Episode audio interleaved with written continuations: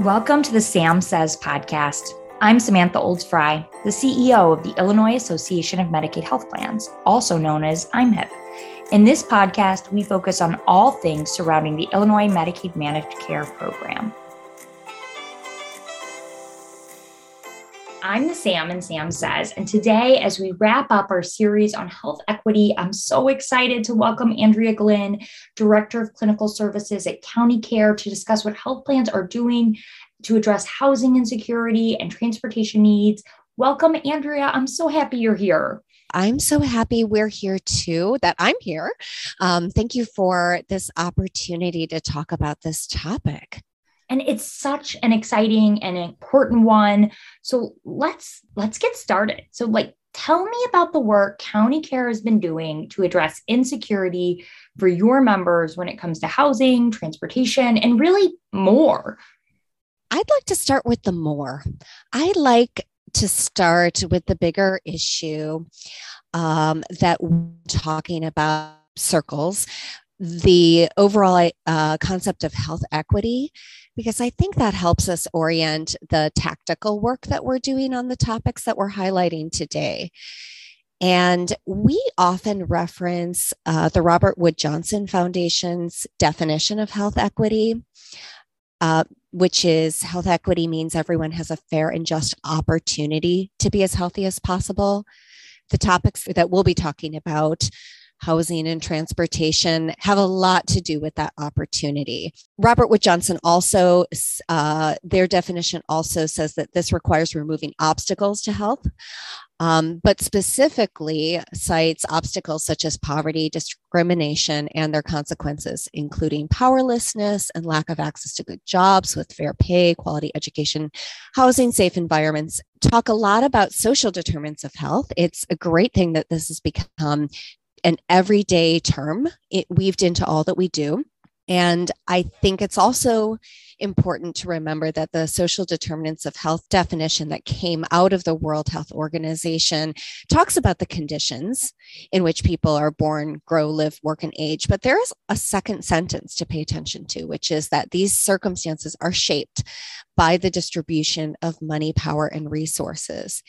And so while we're going to be talking about resources, and social determinants of health will remember that the S also stands for structural. And ultimately, we will achieve health equity when healthcare joins other sectors to change the structural determinants of health.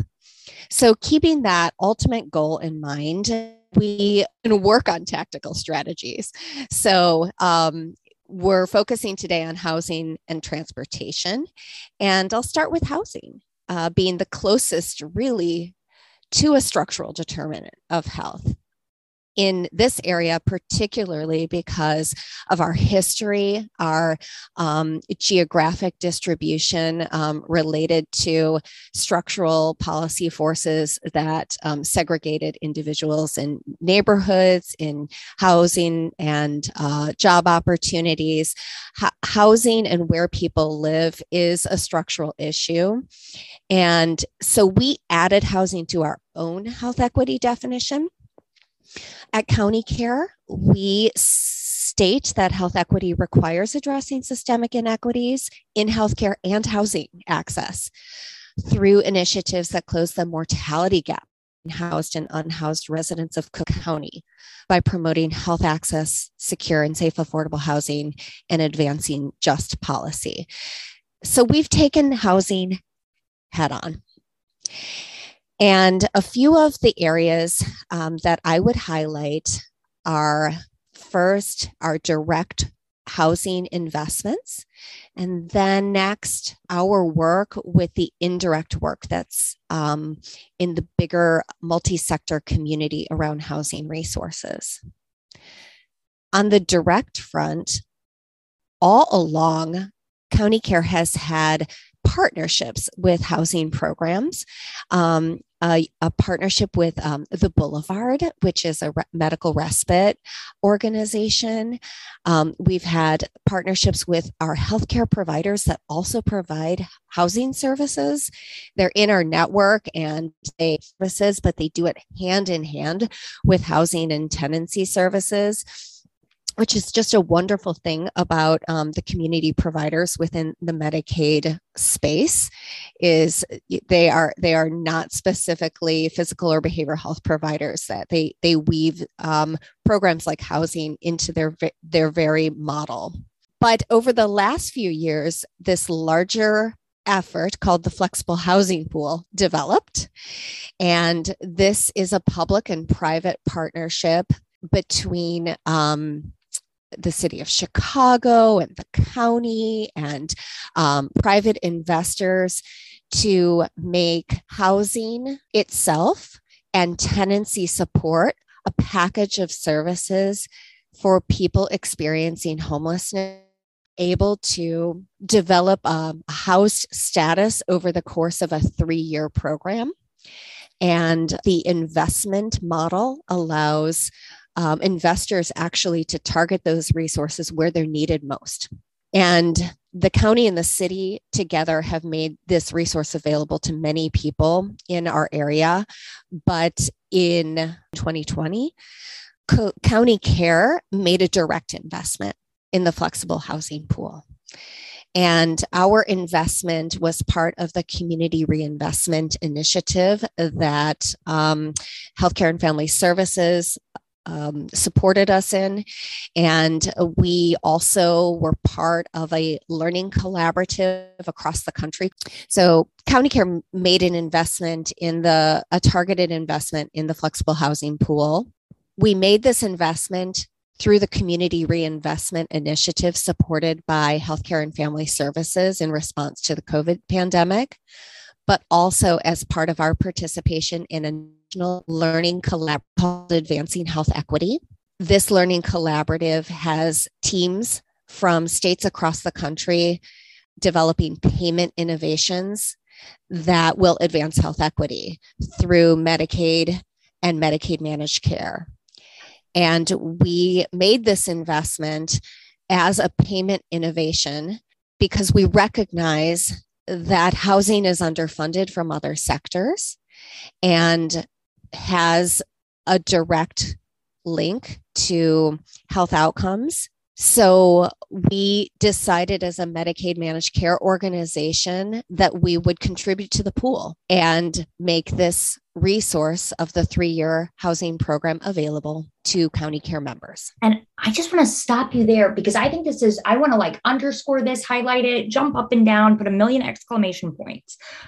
A Medicaid health plan looked at the landscape, used reinvestment dollars, part of their capitation payments to reinvest within the community to address housing, to make an investment in this flexible housing pool. If it weren't for Medicaid managed care, that investment wouldn't have happened. And that if it weren't for county care, if it weren't for your guys' passionate and compassionate leadership, fewer folks would have housing today than they did because of your guys' investment. And I just think goodness, when we think of insurance companies, we think of managed care.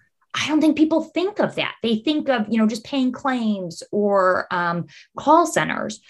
But you guys do so much more. And you are really impacting people's lives and bending that arc towards better equity on a daily basis. And I just, I need to like underscore that because it's, it's such an important point. Thank you. What's really important is that we are participating, but it is a collective, the flexible housing pool. No organization or funder can reverse these disparities alone. And participating in the flexible housing pool is something we'd love to talk about with other organizations, whether they're Medicaid managed care organizations or any other organization that wants to also participate and make the impact greater. Because the social good really happens when there is a critical mass of housing available to um, those who are in the lowest income brackets that we serve in the Medicaid program. And, and I love, I mean, that's a continual theme we see as we talk here on Sam Says, as we talk about how do we address social determinants of health? And like you said, it's something we all talk about every day now. So, I mean, you know, I don't know that before MCOs, if we were really having in the Medicaid space enough of a collaborative, robust discussion around social determinants of health. And now we are um, on a regular basis. It is, I don't know if I go a meeting without talking about SDOH. And I, I say that in such a positive way. But in that, no one funder, no one payer, no one organization, whether it's the state of Illinois, whether it's Cook County, whether it's you know, big Blue Cross or a big hospital like, you know, Northwestern. No one entity can fix it alone and, and can uh, can bring about change. And so it's really that collaboration. And the flexible housing pool is such a great example of that collaboration, um, of the need, which is so large, um, and the willingness of people to step up and partner and begin to make change. Um, there's so much I want to talk about and I want to dive in to. And I know that we will probably have to have you come back for sure because there's so much here in county care, along with all the MCOs, does just amazing work. But one thing I know that you guys do that I want to make sure we have a, t- a second to touch on is how you use data to determine and prioritize your outreach efforts and programs to better achieve equity because I think you guys um, have really approached this in a meaningful way. And I think it's just important to highlight beyond what you're doing with flexible housing, you're using data to impact disproportionately impacted areas. Is that right? Yes, the area of disproportionately impacted um, areas is is relatively new in the Medicaid program as a, as a specific concept. Um, but what's not new is that Medicaid actually has always served disproportionately impacted areas. And what we found is 80% of county care members live in DIA zip codes. And let me just back up and say this designation of DIA comes from the commerce sector. It's it relates to the economic health of zip codes in our state. So this is an of addressing the fact that poverty is is the greatest driver of health inequity. So, looking at zip codes that are disproportionately impacted by economic health um, helps us look at um, physical, behavioral, and holistic health of people. It allows us to target and um, be thoughtful about how areas are um, not just one thing. One DIA is not the same as another. Um, they may have in common um, certain thresholds for economic challenges. But what we found is when we look at the zip codes that are designated as DIAs and cross that with other health indicators, there are many strengths in those communities. And health outcomes um, may not be across the board low in proportion to the lower economic challenges. Um, it depends on the area. It depends on the um, the community assets and the way we in the healthcare setting collaborate with community assets. So they may be vibrant um, health centers, local hospitals, most often um, community organizations that are not strictly related to healthcare themselves, such as faith organizations or community um, centers. And the DIA data um, allows us to target the strengths as well as the gaps and be more specific about reaching out with those community to build strengths in the health of the community.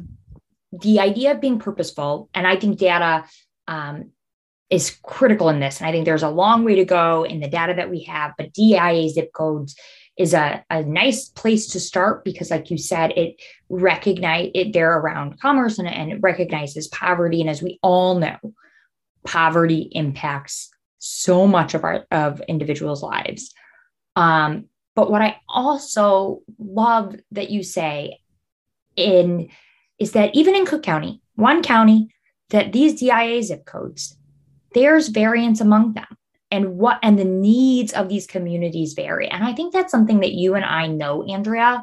Um, but it's not something that's always recognized sort of in the broader context that, that these these are separate communities and uh, what the community needs is different. And that we talk about this in the public policy landscape all of the time is that so rarely does a one size fits all approach get it right. You know it, it, a fee for service a you know everybody has to do it this way.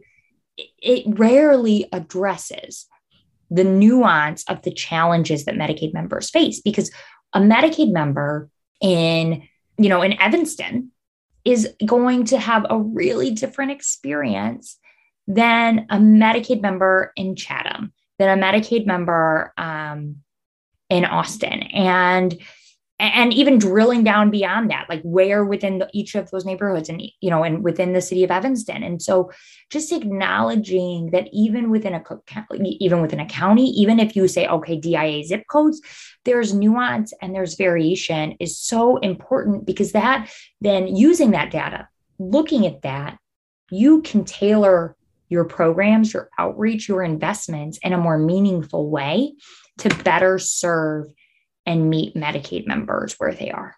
Yeah, I think that what this topic has in common with what we were talking about with housing, again, is about being part of the collective mm-hmm. and part and partnering.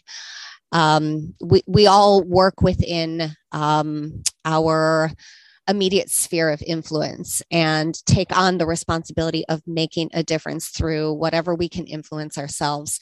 But what is influencing outcomes is always a collective phenomenon. And so engaging differently um, with different areas and partners becomes part of, of the, the potential to change our understanding of like the housing landscape, for example, is not just um, the power of making a direct investment for individual members who are served, but by partnering with programs that are already doing this work, regardless of Medicaid, regardless of which Medicaid organization a um, um, somebody using Medicaid benefits happens to be in. So what we have to remember, whether it's in a DIA zip code or in a specific program, is that the landscape is is broad and rich, and learning about what's already happening and partnering with the people doing that work is um, perhaps more powerful than what you know any of us does uh, on our own.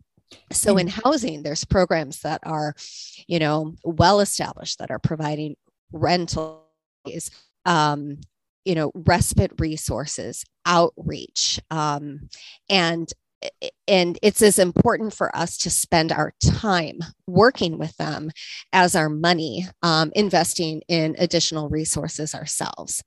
Uh, the collaboration the communication the extension of the idea of an interdisciplinary team working around somebody's health including um, the people in the community and in different sectors like the housing sector is truly addressing you know the social determinants of health. Oh and i just i think this is the perfect place to stop because it's really hitting you know all the high high um, watermarks and points that we always try to make and underscoring the collective, the collaborative, the working with those in the community, recognizing that each community has different strengths, has different resources, recognizing that sometimes what is needed most isn't dollars, but information. Um, is time, is volunteers, is you know connecting the dots for an organization, and that you guys are on the ground doing that work. That that we are, and then it makes a difference in people's lives. That this isn't just some academic discussion that sounds good um, in a classroom. That this is really happening in neighborhoods and zip codes in communities that need it most, and that it's making a difference. And so I'm just so grateful that you spent a little time out of your day today to talk with me, to talk with our listeners to, about the great work that you guys are doing, about why it matters. And um, I just hope that you can come back uh, in the future and talk about all the other work that you're doing because we just like this was just like the tiniest tip of the iceberg. I feel like this was an ice cube compared to all of the work that you guys are doing. um, and I'm just so grateful for you, Andrea. Thank you so much. Thank you. I totally agree. I, I love that idea that this is just an ice cube. Um, on podcasts too, uh, I listen to a lot of podcasts. Sometimes uh, podcasts uh, recommend others. Um, I don't know, Samantha, if you have heard of the Siren Coffee and Science series, but it is um, called Siren Social Interventions Research and Evaluation Network. And they have a podcast series that looks at the social determinants of health. It's out of the University of California, San Francisco School of Medicine. So if that's of interest um, for those who like listening to podcasts about these issues, I thought I'd share that too. Yes, thank you so much. And we, I do, I am familiar. It is so great. Thank you for that plug. And of course, um, you know, for if our listeners want to learn more about IMHIP, please do check out our website. Um, you can listen to our full health equity series as well. And um, can, our website is imhip.net. And of course, don't forget to like and follow us on Facebook, LinkedIn, and Twitter. Andrea, thank you so much for joining us. I'm Samantha Olds Frey, the Sam and Sam Says. Thank you for joining us. And until next time, be well and stay safe.